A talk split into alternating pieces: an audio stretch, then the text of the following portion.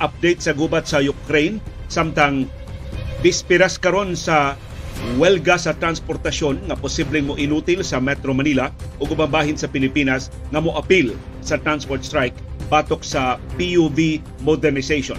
Dinis ato sa Subo, muragway igo nga suporta ang mga transport groups nga mulusad og welga ugma doon nalay rally at nga sa regional nga buhatan sa LTFRB. Ang Bureau of Customs di pahibaw nakasakmit sila og kapin gatos ka milyon ka pesos nga palor sa sibuyas, asukar o ubang agricultural products. Kano sa pamni mapadlong ang smuggling sa agricultural products ug tinuod bang nagpaluyo ini ang mga suod sa administrasyon mao na nga wa gidag-anan ang Bureau of Customs and Department of Agriculture ug ubang mga ahensya. Dunay pa si Garbo ang Philippine Statistics Authority karong weekend Matud nila niabot ng kapin 50 milyones ka mga Pilipinon ang dunay national IDs. Nakakuha ka na ba sa imong national ID, pila naman ka kabuan o katuig nga naghuwa. Palug ibutan diya sa tong comment box aron itandi nato ining pangangkon sa Philippine Statistics Authority. Doon na tayo update sa investigasyon sa kapulisan sa pangis nga pagpatay ni Gobernador Roel Digamo sa Negros Oriental napatay ang ikaupat nga suspect gipasangilang ni Sukol sa mga pulis ug sa mga sundao nga nagukod niya sa plantasyon sa siyudad sa Bayawan sa Negros Oriental. Samtang mabinantayon ang lokal nga mga investigador di gyud maghisgot og bisan unsang motibo, ang Kampo Krame na deklarar na nga organized criminal group mo responsable sa pagpatay ni Gobernador Roel Digamo. Nanumpa na ang bagong gobernador sa Negros Oriental. Ang vice gobernador ni Digamo mao karoy bagong tagduma sa probinsya sa Negros Oriental o sa Kapitulyo nga nagbase sa siyudad sa Dumaguete. Gihingusgan ang seguridad para sa bagong gobernador o sa mga sakop sa pamilya nga nagpangutan tungod sa kamatayon ni Gobernador Roel de Gabo. O karong hapuna, doon na tayo update sa National Basketball Association. Sulti ayaw kilom, pagkabana ayaw pagluom, imbitado ka kada hapon. Sa binayluay nga gawas nun, sa panahom sa kilom-kilom.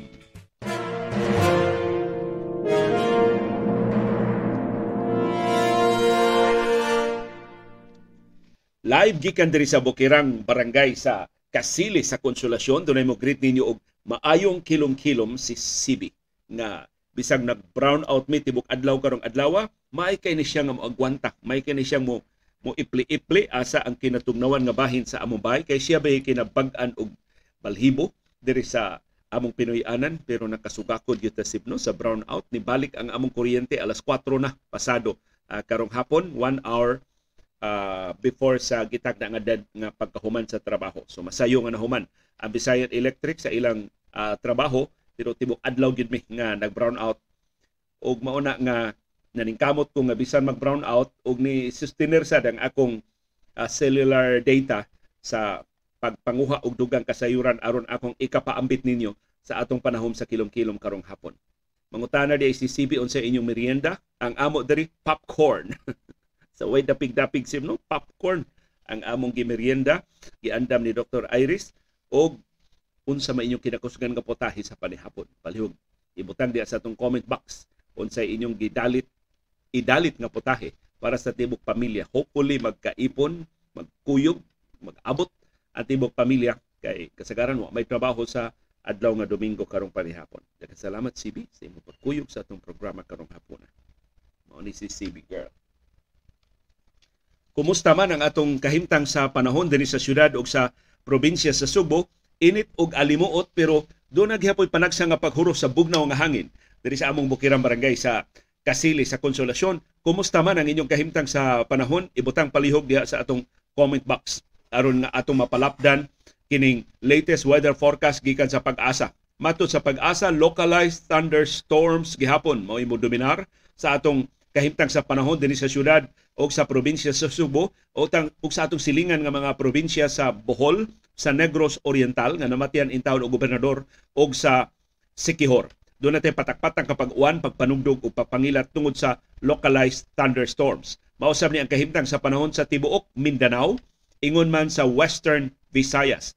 Kay ang Eastern Visayas, ang Leyte, Southern Leyte, Biliran o ang tuto ka probinsya sa Samar, ang Samar, Northern Samar o Eastern Samar, doon na sila share line. Sa ato pa, nag-abot diha sa Eastern Visayas ang init nga hangin gikan sa Pasifiko o ang bugnaw nga hangin gikan sa amihan.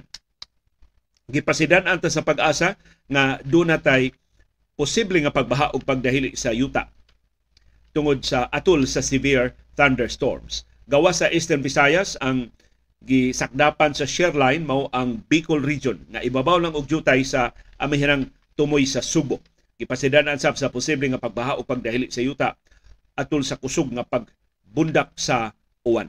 Unsa inyong kahintang sa panahon, specify lang asa inyong mga lugar o unsa mo ka init o unsa mo ka tugnaw, uh, depende sa inyong nabatyagan aron nga atong ikasumpay ining latest weather forecast gikan sa pag-asa.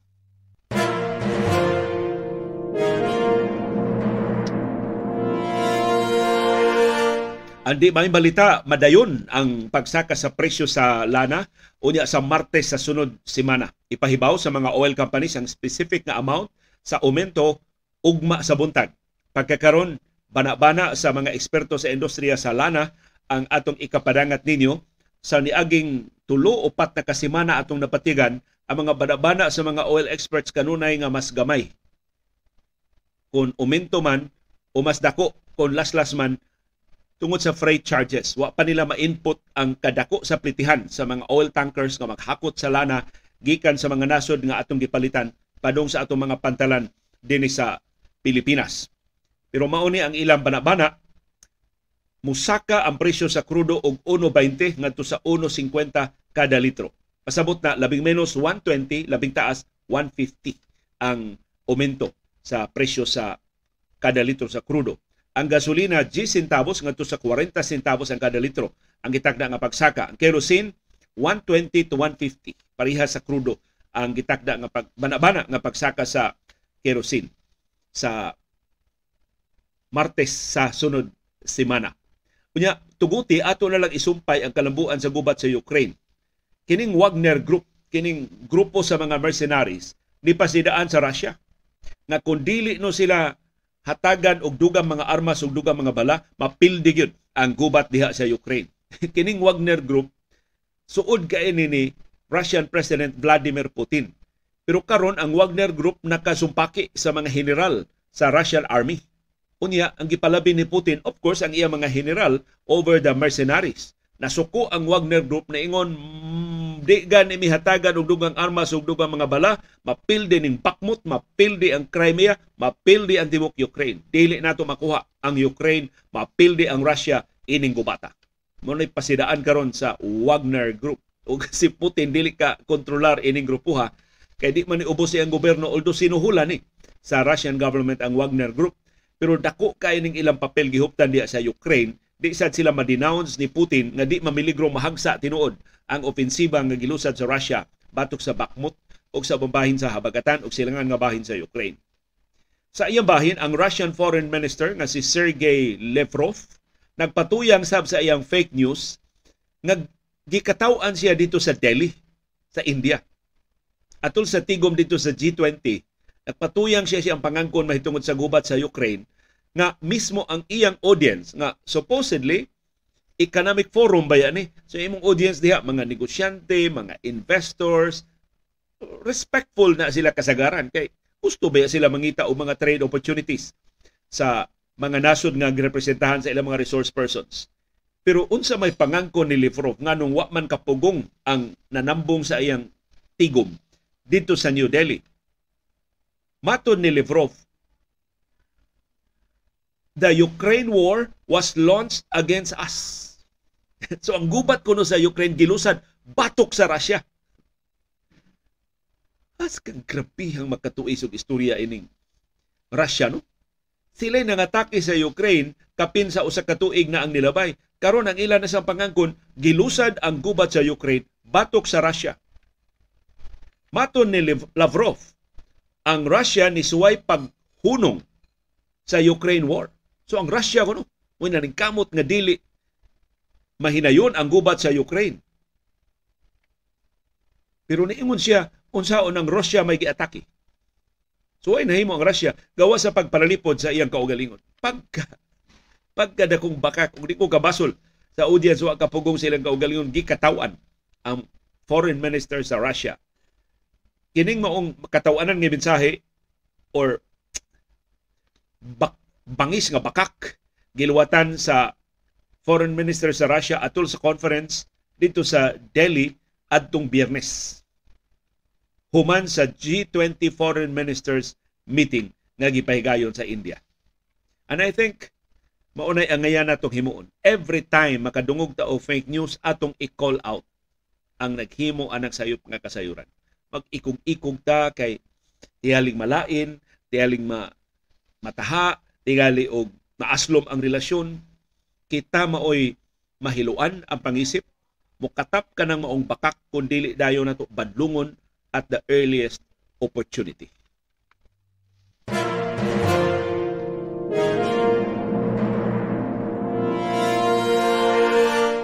alerto ang tanang sakop sa kapolisan sugod karong tungang gabi tungod sa transport strike nga ilusad ugmang adlaw o gitakdang mulungtad og usa ka semana. May correction March 6 to 12 ang gitakda nga paglusad ining transport strike. Sugod alas 12:01 karong tungang gabi ang tanang presento sa kapolisan apil na dinhi sa Subo gipa-alerto batok ining transport strike. Usahay ba makaingon ta ka OA sad aning PNP oy Metro Manila raman og ang Central Luzon og ang Cagayan de Oro. Maoy gitagda mo apil sa welga nganong alerto man gyud ang tanang sakop sa kapulisan. Aron lang nindot kay paminawon nindot kaayong i-headline ang ilang mga pamahayag. Matud sa Campo Crame sugod alas 12 uno. Unya ugma sa kadlawon. Ang kapulisan alerto na. In anticipation sa transport strike sa mga jeepneys. At tigpamaba sa kapolisan nga si Police Colonel Jean Pahardo niingon ang kapolisan musakay sa tanang mga sakyanan sa gobyerno nga ipakatap sa nakalilain nga mga ruta aron paghakot sa matanggong nga mga pasahero. Ang pasabot ko no ining ilang alert level nga gideklarar sa Campo Crame mao nga 80% sa mga police units o sa mga police stations kinahanglan nga ready for deployment. Mato ni Fajardo, lahat ng available resources ng PNP ay ilalabas at pati na rin ang ating mga personnel na nagre-render ng admin duties ay ilalabas natin yan at i-deploy sa pangunahing kalsada. So hasta ang ilang mga admin personnel, mga police bitaw nga tigtubag sa radyo, tigtubag sa telepono, ipakatap sa kadalanan. Mato ni Fajardo, pati na rin yung mga sakayan kung saan natin ipupwesto yung mga ipapahiram na patrol pati ang mga sasakyan, buses at trucks na nang gagaling sa government units ay lalagyan natin ng pulis para doon sa mga kababayan natin na mag-a-avail ng libreng sakay ay ma-escort. So aron kay kasagaran gud sa mga transport strike kung na gani mo defy sa transport strike doon mo subay sa mga ruta suyakan o uh, binuangan sa mga magwelga. Mao na nga pasakyan og kapolisan aron kuno nga dili ma hasik sa mga magwelga. Pero di mangud paigo. Nindot kay paminawon ba ipakatap tanang mga sakyanan sa gobyerno pero matinuod ni nga 100,000 ka mga public utility jeepneys ang dili mo subay sa ilang mga ruta sugod ugma ug sa tibok semana maglisod gyud ang gobyerno pagtapak sa dako kay hawang ikawa ini mao mga POJs. Mas maipa sa gobyerno no i-address ang lehitimo nga mga demanda sa mga POJs. Di man sila supak sa modernisasyon. Pero niingon sila nga dugangan ang subsidy kay di nila maabot ka ng 2.8 million kada unit sa modern jeepneys. Kanya ang gusto nila, sila gihapoy tag-iya sa mga jeepneys. Kay karon di naman sila tag-iya. Kailangan sila magtukod og kooperatiba Kinahanglan sila mo surrender og korporasyon. Magpa mo, mo, empleyado na lang sila o mga korporasyon aron nga makapadayon sila pag-drive sa ilang mga sakyanan. Plus, way klaro ang modernisasyon. Kaya ilang nadunggan, kasagaran kuno sa spare parts, ini mga modern jeepneys, magikan sa China. Gipalusot ko ni dunay palusot sa niaging administrasyon nga ang supplier of spare parts gikan sa China. Yung nahibaw ba yung tanan unsay kalidad ang mga piyesa gikan sa China Of course, na mga produkto sa China nga hilabihang ninduta sama sa iPhone, produkto ba sa China ang iPhone, pero di kalidad ang materyales. Ang ilang gikabalakaan kon kini mga piyesa nga gikan sa China magsige hinog kaaberya bisang moderno na ang ilang mga jeepneys. Kini og uban pa nga mga lehitimo nga demanda sa mga driver angayang atubangon, angayang tubagon, angayang ipasabot sa Departamento sa Transportasyon. Dili kay Itawag din sila ni Vice Presidente Sara Duterte Carpio nga communist-inspired kining maong welga. Grabihan naman pong Vice Presidente Duterte Carpio si Presidente Marcos ni hangyo nga dili idayon ang welga. Ang kapulisan ni ingon maximum tolerance ini pahigayon sa transport strike pero si Carpio ambot diin dapitas iyang buhok gihulbot kining maong kasayuran mga komunista ko rin nagdasig ining maong transport strike nga ilusad ugmang adlaw.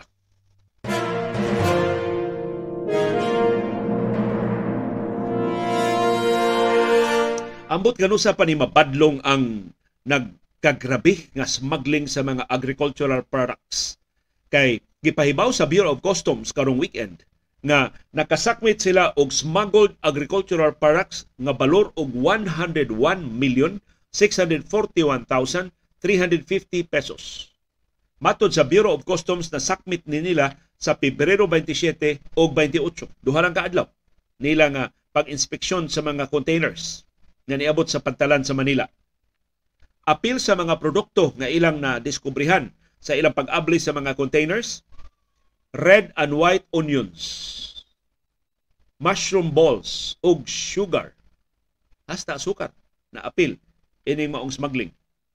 Kining mga containers nga nasakpan sa Bureau of Customs kasagaran gikan sa China. Niabot ni sa pantalan sa Manila adtong Disyembre 29 hangtod sa Pebrero 12. Sa ito pa sa niaging tulo ka buwan ang pagpangabot ini mao mga containers karon pa maabrihe sa Bureau of Customs Agricultural Products DI. Gideklarar ni nga lain nga mga produkto. So misdeclaration ang nahitabo ini. Matod sa customs, wa pa sila mahuman pag-examine sa tanang containers. Pero ila nang gisusi karon kinsay responsable ining illegal nga operasyon.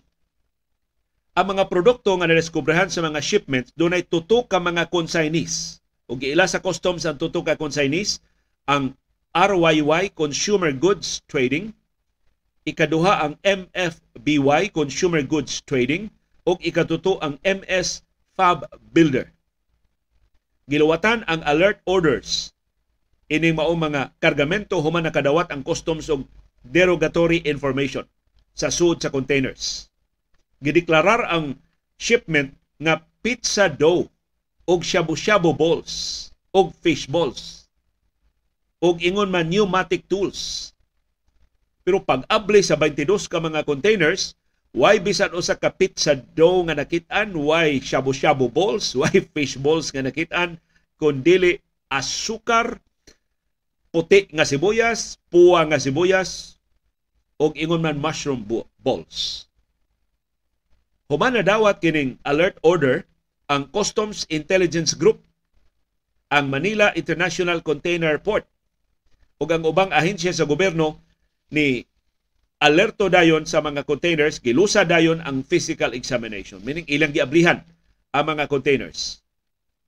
Tungod sa pagkadiskubre nga mga agricultural products ang sud, na klarong smuggled gikan sa China, ang Bureau of Customs mo issue dayon og warrant of seizure and detention. So sakmiton kining maong mga kargamento tungod sa paglapas sa Customs Modernization and Tariff Act. Daghan na kay nasakpan nganong wa na may ni follow through nganong wa na may nangutana wa na may nagpakisusi unsa naman tong kalambigitan sa bayaw ni presidente Ferdinand Marcos Jr. Gipasangilan man ang igsuon ni First Lady Lisa Araneta Marcos nga moy usas mga utok ining smuggling sa atong mga pantalan nganong wa na may naghisgot sa iyangan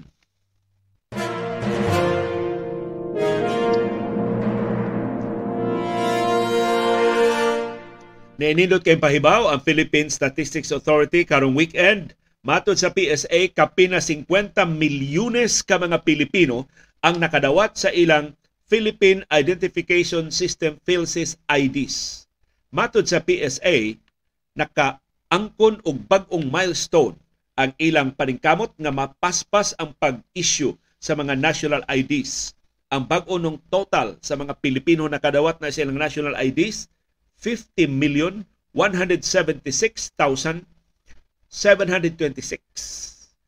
Nakadawat sila sa ilang Phil IDs, katong plastic yun nga IDs. Nakadawat sa ilang e-Phil IDs, katuning bond paper, nga kamunay mo gunting o kamunay mo laminate. Pero magamit nun ning tanan sa mga transaksyon na nagkinanglan og proof of identity.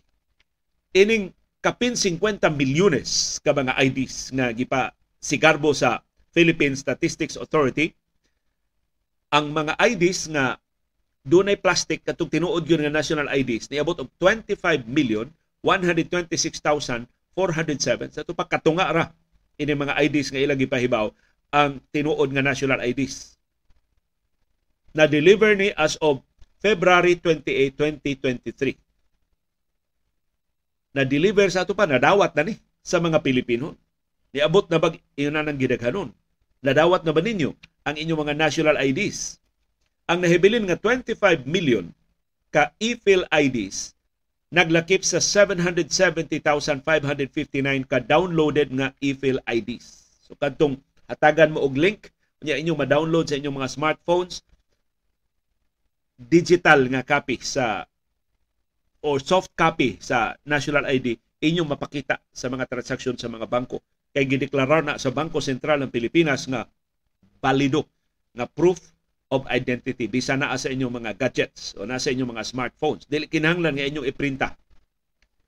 Ang PhilSys registered individuals gidasig sa PSA pagduaw sa ilang website nga https colon slash slash appt uh, short for appointment dot philsys p h i l s y s .gov for government.ph for Philippines. Aron inyong ma-check kung mahimo na ba ninyong i-claim ang inyong e-fill IDs.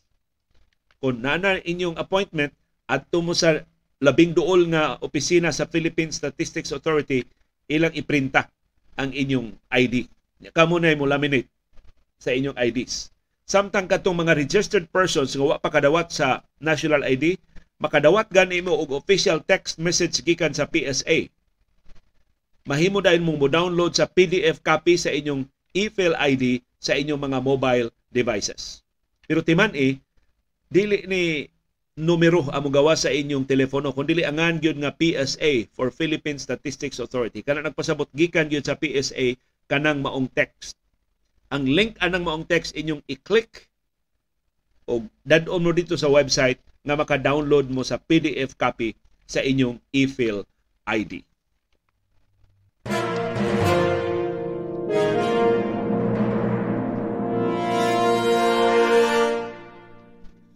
Kumusta ang investigasyon sa kapulisan sa bangis nga pagpatay ni Gobernador Roel Digamo sa Negros Oriental?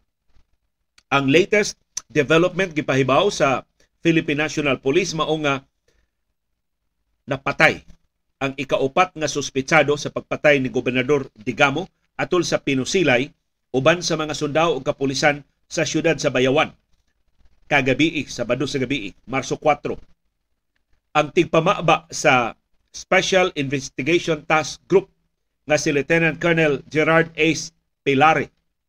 Kailan ni nato kay kanihepe ni kapulisan diri sa konsolasyon. Matod ni Colonel Pilare nga ang suspitsado wa pa nila mailhi hangtod karon. Kay wa may papel sa iyang patenglawas. Napatay siya kay nisukol no sa hot pursuit operations sa kapulisan ang hinugpo nga puwersa sa PNP o sa armadong kusog sa Pilipinas nakatultol niya nga nagtago sa plantasyon. Mato ni Pilari ang suspect mo'y unang nipabuto batok sa mga pulis o sa mga sundao mautong ni Baus ang mga pulis o mga sundao og napatay ang suspitsado. Nahitabo ang pinusilay alas 9 gabi sa labong kay nga plantasyon sa barangay kan sumalig sa siyudad sa Bayawan. Matod ni Colonel Pilare, diyan nakabantay ang suspect nga nagkaduol na ang mga pulis sa iyang nahimutangan ni Posil siya sa mga polis o sa mga sundao mao tong gibawsan og napatay ang suspitsado. Human sa upat ka oras, mga alauna na sa kadlawon kaganina, natultulan sa kapulisan ang pipila ka mga armas nga gituhang gigamit sa pag-atake sa Pinoyanan ni Gobernador Digamo sa Barangay San Isidro sa lungsod sa Pamplona sa Negros Oriental.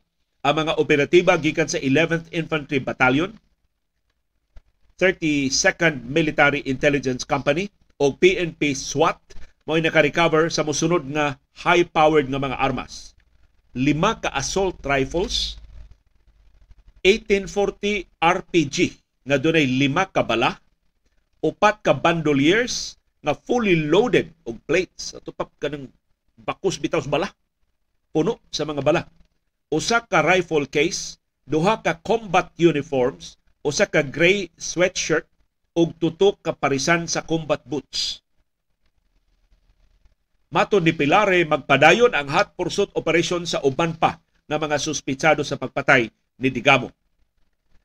Katong tuto ka mga suspitsado nga nadakpan nga buhi gahapon sa hapon mao'y nakahatag og kasayuran nga nakatultul sa kapulisan o mga sundao sa plantasyon nga gitaguan ining ilang kauban. Ang kasayuran gikan sa nadakpan nga mga suspitsado mao say nakatultul sa gitaguan sa ilang mga armas. Kay panglubong naman si Yuta ang mga armas. Ang tuto ka mga dinakpan nga buhi mao silang Jorik Labrador, 50 anyos, kanhi sakop sa Philippine Army o taga Cagayan de Oro City sa Northern Mindanao. Joven Aber, 42 anyos, kanhi Army Ranger o mulupyo sa Barangay Robles sa Lac Castellana sa silingan nga probinsya sa Negros Occidental. O ikatuto, kining sibilyan na si Benji Rodriguez, 45 anyos, taga Mindanao. Si Labrador ug si Aber matod ni Colonel Pilare ilang nahibawan dishonorably discharged. So gitaktak tungod kay dunay atraso gikan sa ilang serbisyo. Gilambigit ning duha sa illegal nga drugas o absence without leave o awol. Pipila na katuig ang nilabay. Mato ni Pilari wa sa nila hingpit isalikway ang posibilidad nga uban pa mga suspitsado nga nagtago-tago pahangtod ning higayuna mga kanhi sakop sab sa militar bisan katong suspitsado nga ilang napatay sa plantasyon sa Bayawan City nagsulob og military boots ug ilang ginudahan nga kanhi sundao sab. Matod ni Pilare padayon nilang susihon ang motibo sa pagpatay ni Digamo. Sa pagkakaron ilang gisusi ang tanang posible nga mga anggulo sa kamatayon. Nagtuo ang kapolisan nga ang nahibiling mga suspitsado madakpan ra sa dili madugay Matod ni Pilare nga mga suspitsado wa pa kagawas sa Negros Island kay ang tanang mga pantalan, ang tanang mga exit points silyado na.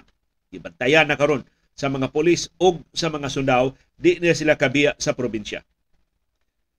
Ni pahibaw sab si Pilare, nakiglambigit na sila sa Land Transportation Office LTO aron pag-trace sa rehistrasyon ining tutok ka mga getaway vehicles nga giabandonar diya sa barangay Kansumalig sa siyudad sa Bayawan. Pipila sa mga scene of the crime operatives o SOCO personnel nagsusi na sa mga samples sa mga lama sa dugo nga nakitaan sud sa mga sakyanan aron nga ilang maproseso. Ang tuto ka mga dinakpan nga mga suspitsado gipaubos na sab og paraffin test.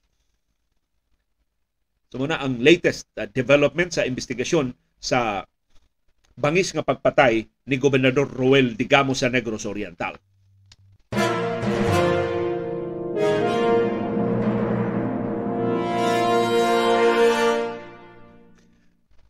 Nakapanumpa na kagabi pa ang bagong gobernador sa Negros Oriental. Siya mao si kanhi Vice Gobernador Carlo Jorge Joan Reyes.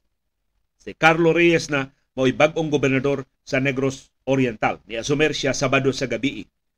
Nanupa siya atubangan ni DILG Secretary Benhor Abalos Jr. Gipahugtan ang seguridad ni Reyes kay Tiali Simbako.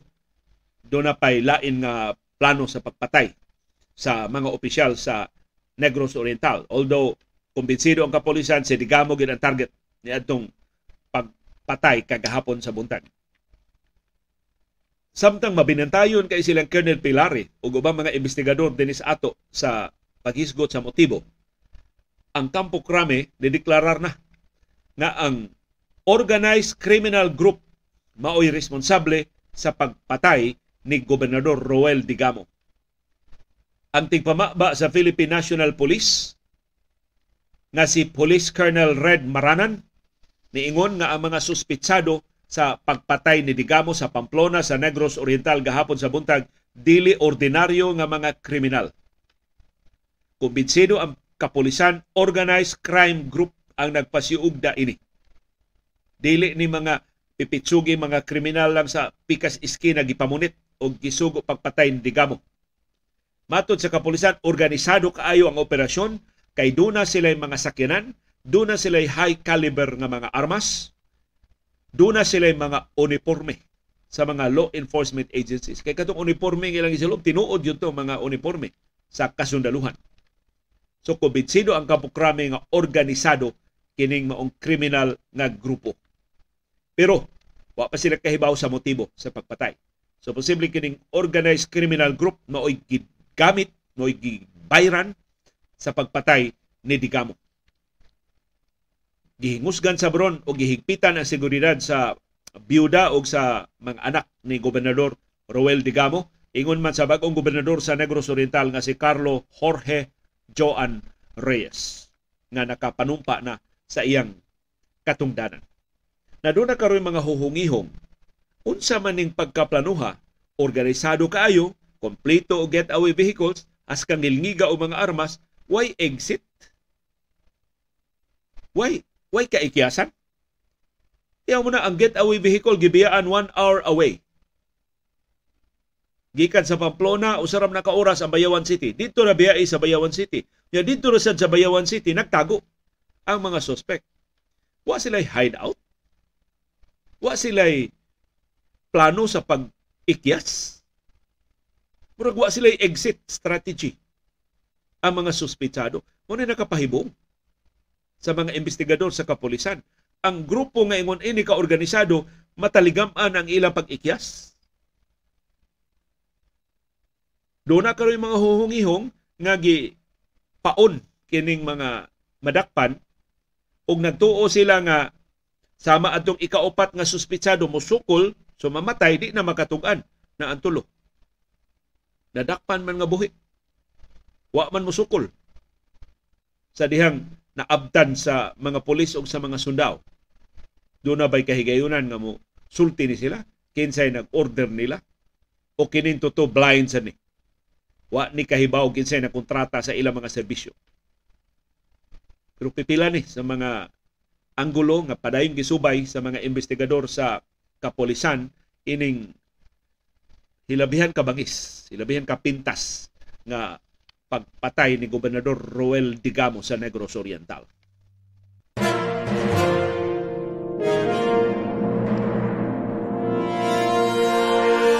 Ning higayuna di ay tuguti kong magpasalamat sa tanang mga tabang nga atong nadawat. Daghan kay nagpadana ko sa GCash. Akong i-acknowledge uh, ang mga uh, mananghid, nananghid ko nga magpaila ba sila kasagaran dili man magpaila. Gusto la sila nga motabang sa atong uh, programa. So Daghang kay salamat sa tanang mga anonymous donors nato sa GCash nga gustong mokalahutay ang atong programa. Unya, karong hapon doon na tinadawat nga 100 pesos gikan ni Jingle Orculio. Salamat kay Jingle Orculio sa imong tabang sa atong uh, programa karong hapon. Arin na ta sa resulta sa mga duwa sa National Basketball Association. Ang Toronto Raptors nagkilalag overtime pagpildi sa Washington Wizards 116-109 si Fred Van Vliet maoy nangu sa kadaugan sa Raptors nakahimog unom ka 3-point shots 25 puntos ang iyang gitampo sa kadaugan sa Toronto. Samtang si Gary Trent Jr. na kahimo sab og 26 points. Sa lain duwa ang Cleveland Cavaliers didaog batok sa Detroit Pistons? 114-90 sayon kayo ang kadaugan sa Cavs. Wa gani kamot kay Donovan Mitchell nakahimo lang og 20 points. Ang Miami Heat Nidaog batok sa Atlanta Hawks 117-109 si Bam Adebayo. O top scorer para sa Heat doon siya 30 points. Si Tyler Hero ni puno og 20 points. Si Jimmy Butler doon 15 points. Si Caleb Martin doon 15 points. Ang Miami nagpabilin sa ikapito nga luna sa standing sa Eastern Conference. Samtang Houston Rockets nidaog batok sa San Antonio Spurs 122-111. Ang Rockets mao ni iwit in town sa standings karon sa National Basketball Association ni putol sa ilang sunod-sunod nga kapilihan. Pero ang labing exciting nga duwa karong adlaw mao ang pagdaog sa Philadelphia 76ers batok sa Milwaukee Bucks 133-130. Si James Harden mao top scorer sa Sixers uban ang iyang 38 points. Gitapos sa Sixers ang winning streak sa Bucks nga 16 kadua. Gibutangan lang period na 16 ka sunod-sunod nga daog sa Bucks. Ang nakatalagsaon sa kadaugan sa Sixers kay gilubong silang 18 puntos sa third quarter.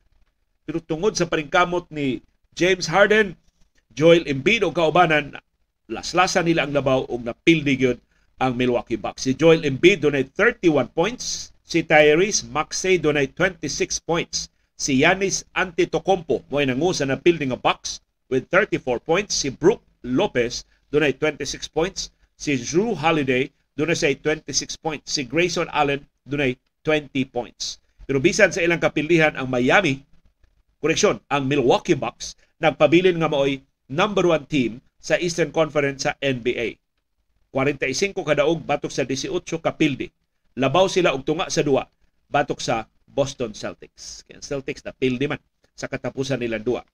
Samtang sa katapusan duwa karong adlaw, ang Minnesota Timberwolves ni daog batok sa Sacramento Kings 138-134.